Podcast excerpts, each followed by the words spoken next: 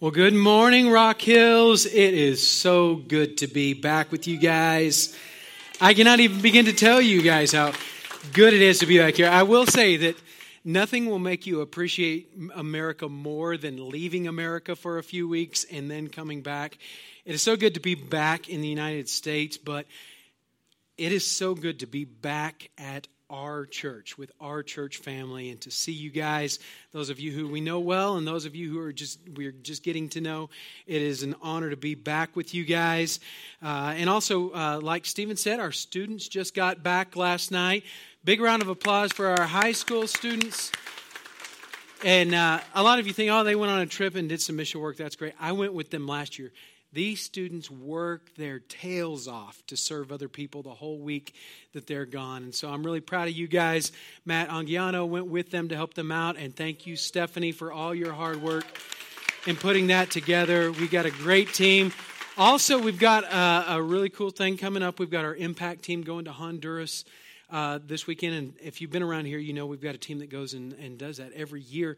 But this year, it's just worked out. It's it's quite a few fathers and sons that are going, and so uh, it's it's just a really neat dynamic that God has put together. So at the end of the service, we're going to be praying over that team.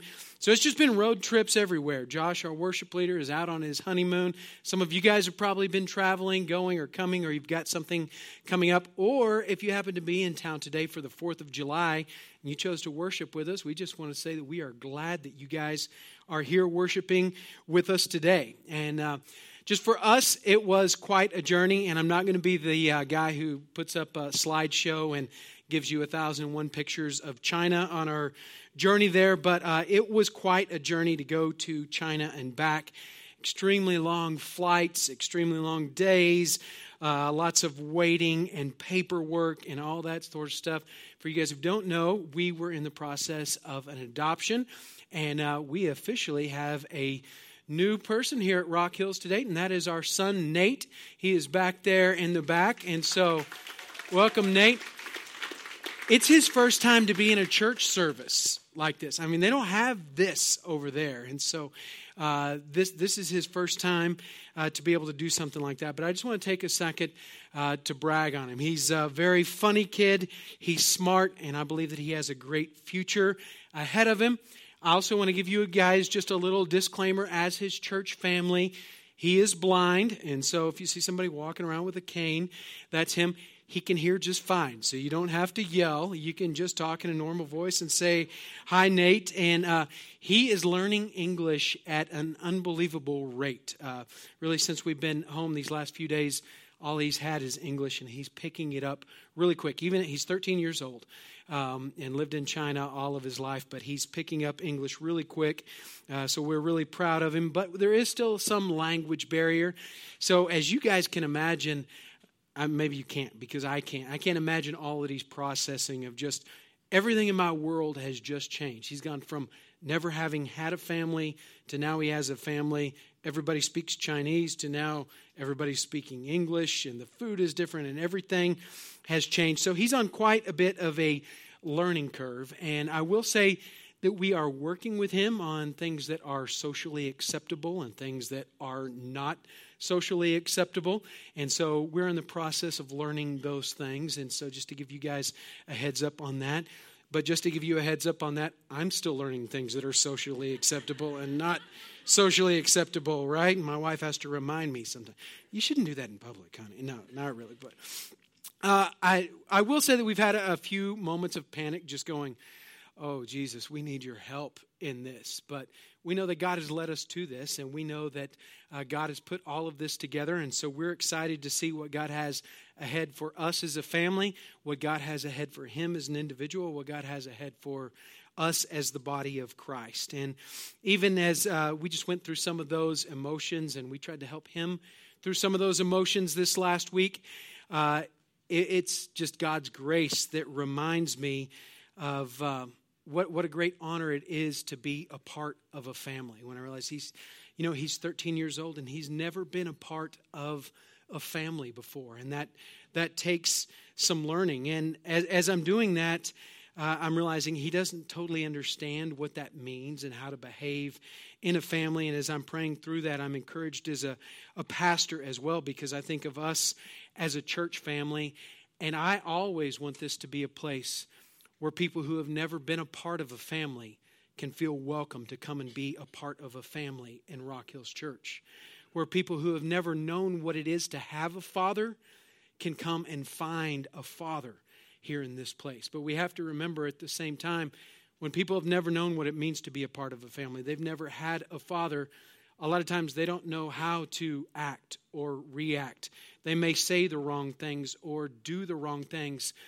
But God help us, I always want this to be that kind of church where people who they don't know how to be Christian, they can come and find the love of God in this place. And they can come and week by week by week they can grow closer and closer to the Father and understand what it means to be a part of His family. And so that's my prayer for Nate. That's my prayer for us as a church, is that that would be the kind of church that this is. Um, and he he uh, he gets frustrated sometimes with the language barrier and the culture barrier, you know, and so he will let, let us know, and He might even let us know in the middle of service what He wants or doesn't want. So, just to give you guys a heads up on that. But one thing that I've been so encouraged by is in the midst of everything, He does know how to cry out, Father, Father, Father. And so I always want us to be that kind of people as well. That maybe your life is going good, maybe your life is falling apart, but that we, we could be the kind of people that would cry out. If we don't know what else to do, we can cry out, Father, Father, Father, and that we can trust that our Father will be there for us. Would you guys pray with me? Dear Heavenly Father, we thank you for your presence and your Holy Spirit that fills this room today. Father, we thank you for a church where we can come and freely worship you, Father, without the fear of, of being caught or, or being imprisoned or punished, Father, for having the opportunity to worship you today. And Lord, we want you to speak to us, Father. We treasure your words and your presence in this place. Thank you for the opportunity to worship you. In Jesus' name, amen. Well, we're going to continue in our summer road trip series, and we've been going through a bit of a road trip here as a church. The first stop, we stopped over at Uncle Dave's house. We had Dave Lance here with us, so he got to share with us. And the next week, you guys stopped over at Stephenville, and I thanks Stephen for sharing with you guys. And uh, then you got two weeks in Albuquerque. All right, sorry for the bad jokes. You got two weeks with Uncle Al, who came and shared with you guys on Father's Day and his birthday. And so I, I just want to say thank you to our elders and our team uh, for covering and doing such a great job. But we're going to continue our trip. And any great trip has some elements to it. You know, there's the preparation, you're getting ready you've got to pack and you go through the list. Do I have everything I'm supposed to take? You load up the car. You've got to do the Tetris in the back or whatever to get everything to fit. Finally, you're on the road and you get to that destination that you maybe you've been planning for it for a long time and it's great to be able to be on vacation, to get away, to unplug. But there's also all that space in between, whether it's a long road trip, a short road trip, or you're on a 15 hour flight like we had coming from Hong Kong to Newark. And it's just that long period in between. It's that waiting in the middle where if you've had younger kids at any point in your life, or maybe even the older kids, you're in the middle of that, you know, it's an hour to the next town, and all of a sudden, you're probably just 10 minutes out of town, and you hear from the back seat, Are we there yet? Right? Within kids, there's that deal of, okay, we're going somewhere, but we're not there yet. And I want to know, are we almost there? Because I'm ready to be there. But maybe even as an adult. I know sometimes when we go on road trips, I usually like to drive the whole thing. But at some point in the middle of that drive, I'm just sitting there watching the lines go by, go by, go by. And I've been behind this 18 wheeler for what seems like two hours now, just looking at the same logo on the back of this truck, you know. And within even me, I can go, are we there yet? And that's where I want to go today. Because in every one of our walks with God, your life with the Lord, you've got that point where we go, are we there yet? Because you had some sort of starting point or you had some sort of call or something you were pursuing after where you felt like God was calling you to move in this direction. And then there's eventually the place where you get to where God has called you to be, but in between, there is waiting. And there can be that season of you going, Are we there yet? And here's the truth that's kind of hard to take sometimes is that season of waiting on God is crucial for your life. For you to become the person that God created you to be, it's crucial that we have those seasons. But the truth is, in our culture, you and I, right, we don't like to wait on anything.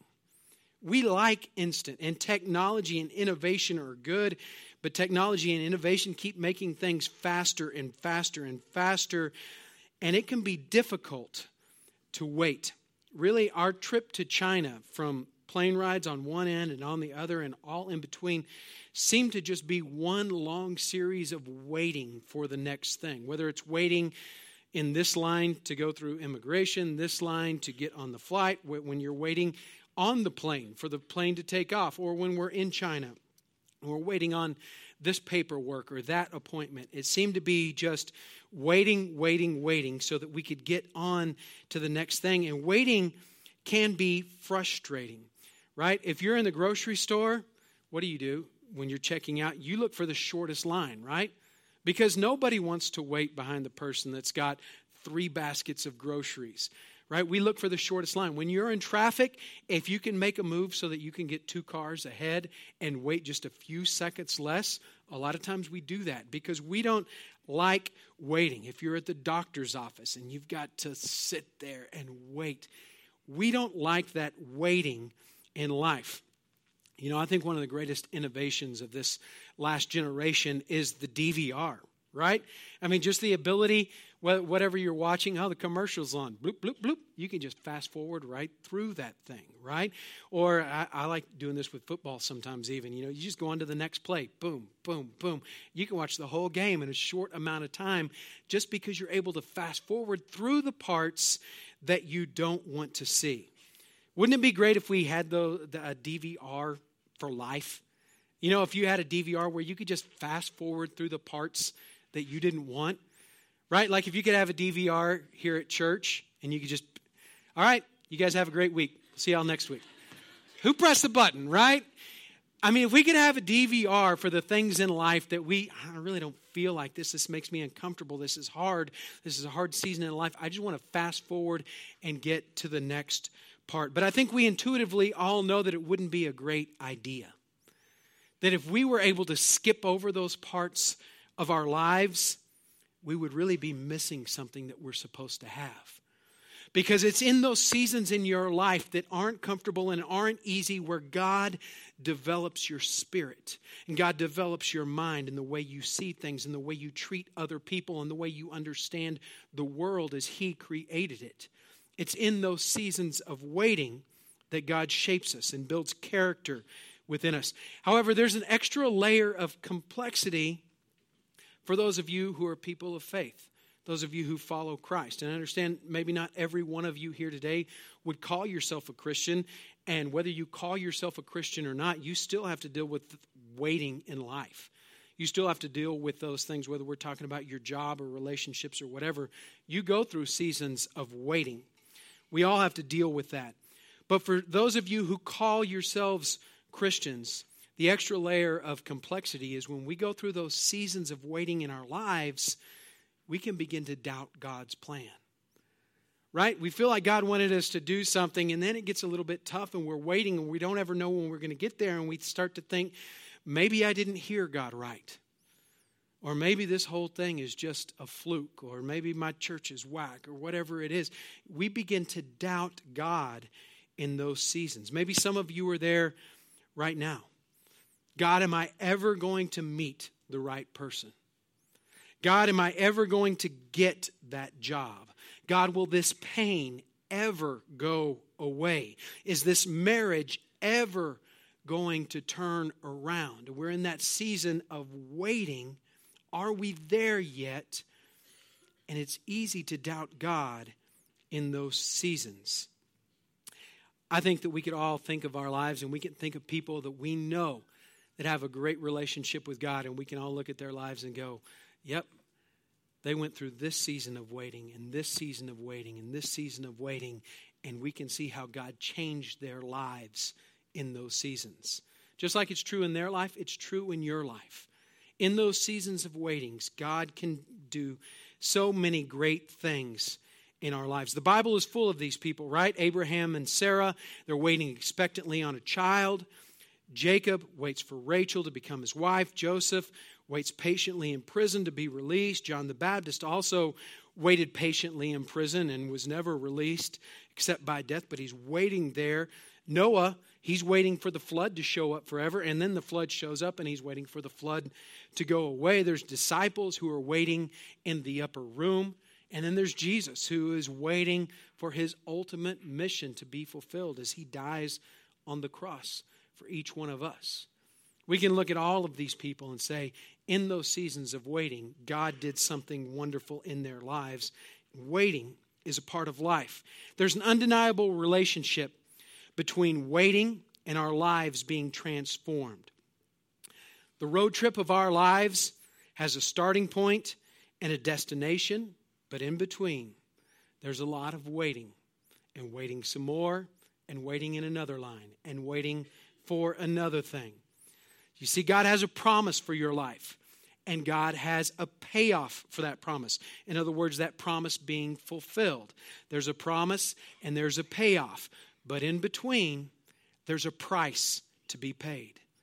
There's the waiting that has to be done. There's the faith that has to say, God, I'm going to hold on even though I don't feel like it right now. I'm going to hold on to your promises. I want us to take a look today how this plays out in the life of one individual. Uh, we're going to look in the book of First Kings. We're going to start in chapter 18. And this is kind of a, a, strange story, especially if you're not familiar with the Bible. Uh, and I feel like I say that a lot, especially when we're talking about the Old Testament. But there's a lot of really strange stories in there. But part of the reason is it's a different culture. When we were in China, there were a lot of strange behaviors that we saw, but it's part of their culture. They come over here, they probably think, you guys are really, really weird, right? Because we live in a different culture than they do. So as we look at this, we're, we're going to see some things that we go, man, that's a little bit different, but it's part of the Old Testament culture. And so I want you guys to check this out. I'm going to give you just a little bit of a backstory here. Uh, we're looking at a guy named King Ahab. He's one of the main characters in this story. And King Ahab is a bad dude. King Ahab does a lot of bad things, and really it all stems from the fact that instead of choosing the, to worship the one true God and lead the people to choose to lead the worship the one true God, he chooses to worship a God named Baal and leads all the people of Israel to worship this same God named Baal. He has many prophets, over 450 prophets, and they're all doing all kinds of strange stuff throughout the, the book of First Kings here. But in the midst of this, God still has one prophet, and it's a guy named Elijah. And he sends Elijah to Israel to say, hey, heads up. God is going to send a famine to the nation of Israel. There's going to be no rain. All of the livestock are going to be in trouble. All of your crops are going to be in trouble because this, this famine is going to dry up the land, and you guys need to be prepared. And all these guys, King Ahab and all the prophets, they just say, hey, you're a crazy old man. We don't worship that God anymore. Go away. Right? So that's what uh, Elijah did, and that's how he interacted with King Ahab. And so he does that. Three years go by, and there's a tremendous famine, and there's a tremendous drought, just as Elijah said. So Elijah shows back up three years later, and he says, hey, remember me, right? The guy who came and told you that this was going to happen. All of your people are suffering and hurting, and I told you that this was going to happen, and nobody wanted to listen to me. Are you ready to listen to me now? How you like me now, right? So he shows up. Here's King Ahab and all his prophets. Here's the one prophet of God, Elijah, and he says, Now you have to listen to me because everything I told you three years ago is destroying your nation and now you need to listen. So here's what's going to happen they're going to have a showdown to say, okay, who should we really listen to? As if it wasn't proven enough already over the last three years by what happened. That's where we're going to pick up in this story. Some of you are going to be familiar with this story 1 Kings 18 20 through 24. So Ahab summoned all the people of Israel and the prophets to Mount Carmel and basically said, Hey, we're going to settle this right here and right now.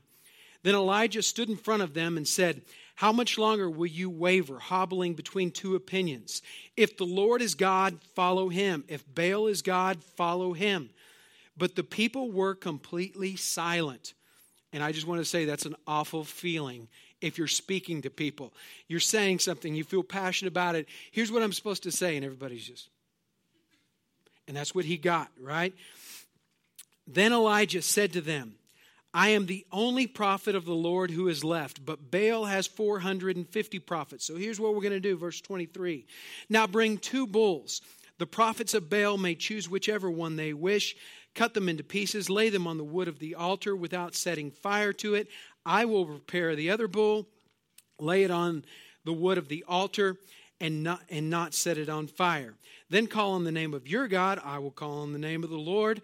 The God who answers by setting fire to the wood is the true God. And all the people agreed. So all of a sudden now they're like, okay, yeah, this sounds like a great church service. I'd love to see that. You know, fire coming down from the sky and barbecue. I mean, it doesn't get much better than that, right? I mean, so they're excited about this. So Baal's guys goes first. They get prophets out there. They do all kinds of crazy stuff. They're asking Baal to come and light it up, and nothing happens. Then Elijah come and he raises the bar. He says, "Now I don't I don't want to just go and pray. Here's what we're going to do." He says, "Pour water on it. Pour more water on it. Pour more water on it." So this thing is just drenched in water.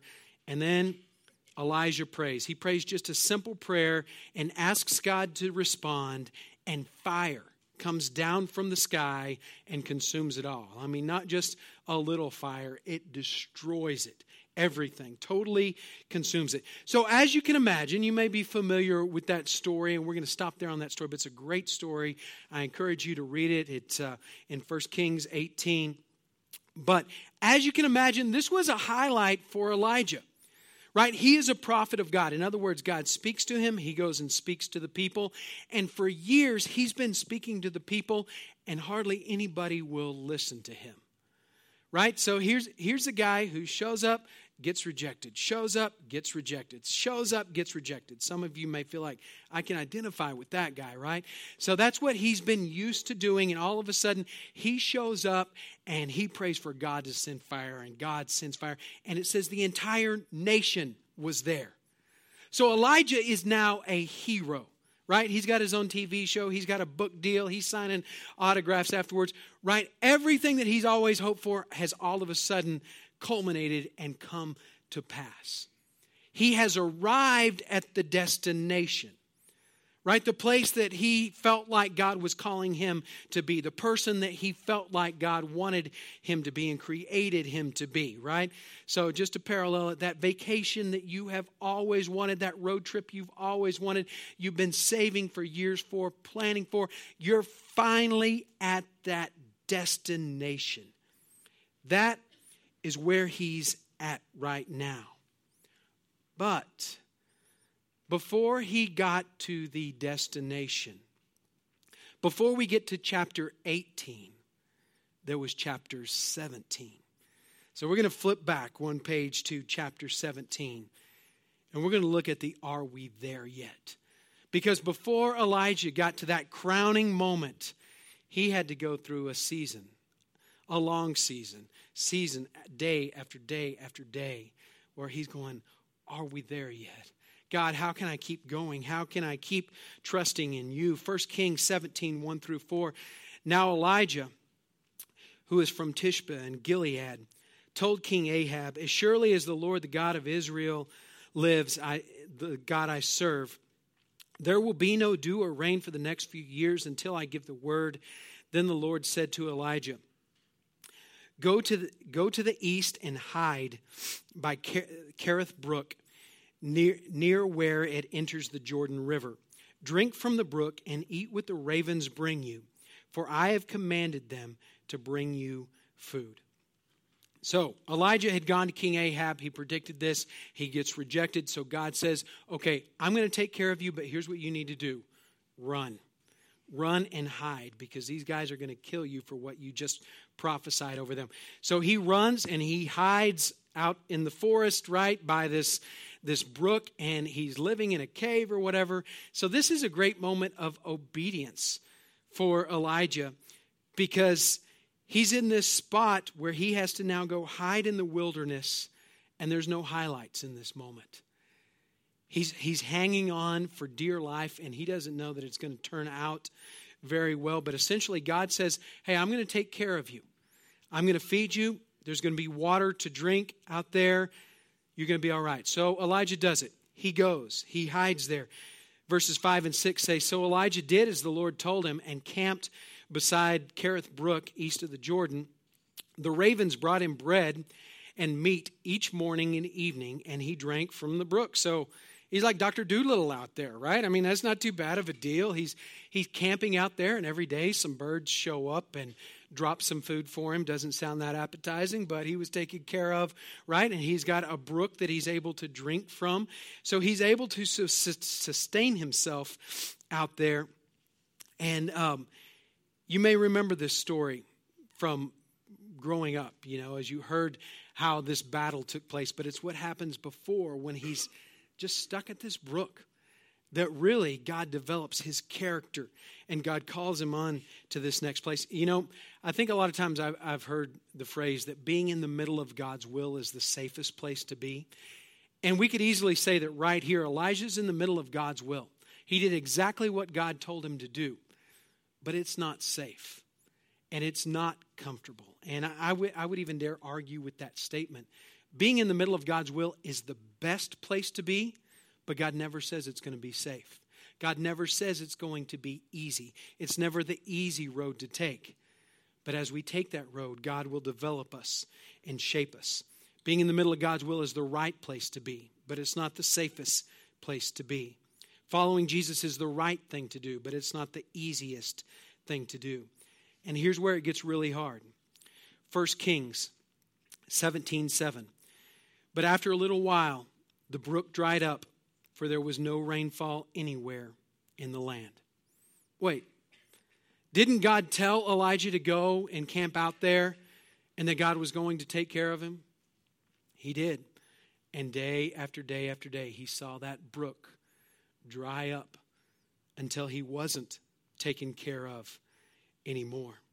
If I'm Elijah, I'd be going, What's the deal? You know, I told you I, I, told you I'd do what you wanted me to do, God, and here I am. And now the brook is drying up. Every day it dries up a little more. You see, this brook was his source of hope. This brook was his source of life. And I would imagine that he gets desperate at this point. You see, as we start waiting and we start waiting too long, we begin to get desperate. We begin to get to that place where we feel like I can't take it anymore. I'll be honest with you. There's been some moments in these last few weeks as we stepped into this and we go, oh, God, what, what did we get ourselves into?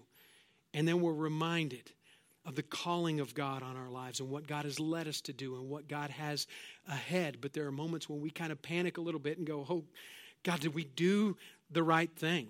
When you're on that long flight that's 15 hours and you feel like you can't take it anymore and you're looking at that exit door just thinking, I could just rip the door off I could do it. I could just go and invite everybody to jump off with me. You know, you get to that moment where you feel like you're panicking because I can't wait anymore. But then I also hit moments over this last few weeks in our journey where I say, Stop feeling sorry for yourself, Adam. You're tired of waiting on a plane or you're having a panic in a moment. And I've got this young man right here who's waited for 13 years wondering, will I ever have a family? And I think I'm tired of sitting on a plane, but he's waited. He's seen friends come and he's seen friends go, you know, and they've got a family. And he's even expressed, will, will a family ever come and get me? And he's waited year after year after year. I can't imagine if I was in his shoes, I could have given up on God. And God said, it's never going to happen. You may have hit that place where you've said to yourself, God, I thought that this was going to be different. I thought that you told me to move to San Antonio, and this is not what I expected. I thought that you told me to marry this person, and I feel like I'm, I'm living in torture right now. I thought, God, that you told me to turn that job down and no other doors have opened up. What are you doing, God? I'm trying to trust you, but it's really hard to trust you right now because I feel like the brook is drying up every day. Do you even have a clue what I'm going through right now, God? Have you ever felt like that? I know that I felt like that at seasons in my life. And I want to say this I think sometimes God will lead you to a brook and ask you to wait, and then God will let the brook dry up. And that's hard because none of us none of us want to wait in the first place. None of us want to have to drink out of a brook in the first place. But then if God lets that brook dry up that he led you to, that's hard. Why would God do that? When I look at my own life and I look at the life of Elijah here, I don't want to presume, but I think sometimes God does that to get my attention. To say, I will be your God, I will be your everything. Because I have a tendency in my flesh to look at the gift instead of the giver and get distracted by it. And God wants my attention. 1 Kings 17, 8, and 9. Then the Lord said to Elijah, and we don't know how long that then represents. Then the Lord said to Elijah, Go and live in the village of Zarephath, near the city of Sidon. I will instruct a widow there to feed you. It's in this season of waiting and wondering that God shapes us. God lets the brook dry up sometimes before He moves in our lives. He does that so that He can have our attention. It's necessary in those seasons of waiting when we feel like everything is going to fall apart, when we feel like we're hurting so bad that we can't go on anymore, to be reminded that there is a God who has a destination and a purpose for us. So when that brook dries up, He's reminding us I am the Lord Almighty and I will move in your life. I have a purpose and a plan for your life. I have a purpose and a plan for this child that was adopted, for this family, for your family. For those of you who are struggling with your kids or with parent relationships and you feel like I can't do it anymore, God has a plan and God has a purpose. And He's asking you in those seasons of waiting, in those seasons of hurting, when it feels like the brook is drying up, to keep hanging on. When you feel like you're just screaming, Are we there yet? I can't go another hundred miles. I can't go another hour in this airplane. Are we there yet? That there is a destination ahead of you and that He is with you through every step of the journey. We are easily tempted to want God's power, but not His calendar. We want to see God move in our families. We want to see God move on the trips that we go to, our mission trips. We want to see God move in our kids, but sometimes we want it on our calendar and not God's calendar. If you want God's power, you got to be willing to accept it on His calendar as well. We want His promise, but we don't always want His process. You want to see what God's doing in your life fulfilled, but you also have to be willing to say, God, come and do that in me however you want to do that in me. You see, we see waiting as a waste of time. But I want you to leave here today knowing that in God's con- economy, waiting is never a waste of time. It's an opportunity for God to move in your heart. So, are we there yet as individuals? Are we there that yet as a church? No, we're far from it. But God has a promise for your life, and God has a promise for this church. God is going to use this church to help people draw closer to Christ, to help people become more like Him, to help us love Jesus, and to help us live for Jesus in all that we do. Would you pray with me? Dear Heavenly Father, we thank you. Lord, for those seasons of waiting. Father, help us to be thankful in those seasons. Help us to be thankful for those seasons when, Lord, you can transform our hearts, our minds, the way we love, the way we serve. Father, everything that you want to do through us, Father, develop it in us in those seasons of waiting that we might get to that destination of this road trip that you have put us on as individuals and as a church, Father. We want to be all that you have called us to be. So come and shape us and come and mold us. Maybe that's you here today. I want you just in your own words and in, in your spirit to ask God to help you where you need help, to give you strength and endurance where you need strength and endurance, and to give you the power of the Holy Spirit where you need Him in your life. And maybe you're here today and you just are saying, I need to begin the journey of following Christ. I understand that He's calling me to follow Him, and I'm ready to go on that journey. If that's you here today, I just want you to pray this simple prayer with me. It's not about my words, it's about you trusting in God on your own and in your spirit. But if that's you, I want you to pray this simple prayer with me. Dear Heavenly Father, I surrender all that I am to you. Thank you for sending Jesus to die on the cross for me that I might be your son or your daughter. Lord, I thank you that you have forgiven me of my sins and you've made me whole and a new creation. God, I want to follow you all the rest of the days of my life. Lord, help me in those seasons of waiting and struggle. Lord, where I need to learn to be your child. Father, I pray that you transform me from the inside out. In Jesus' name, amen.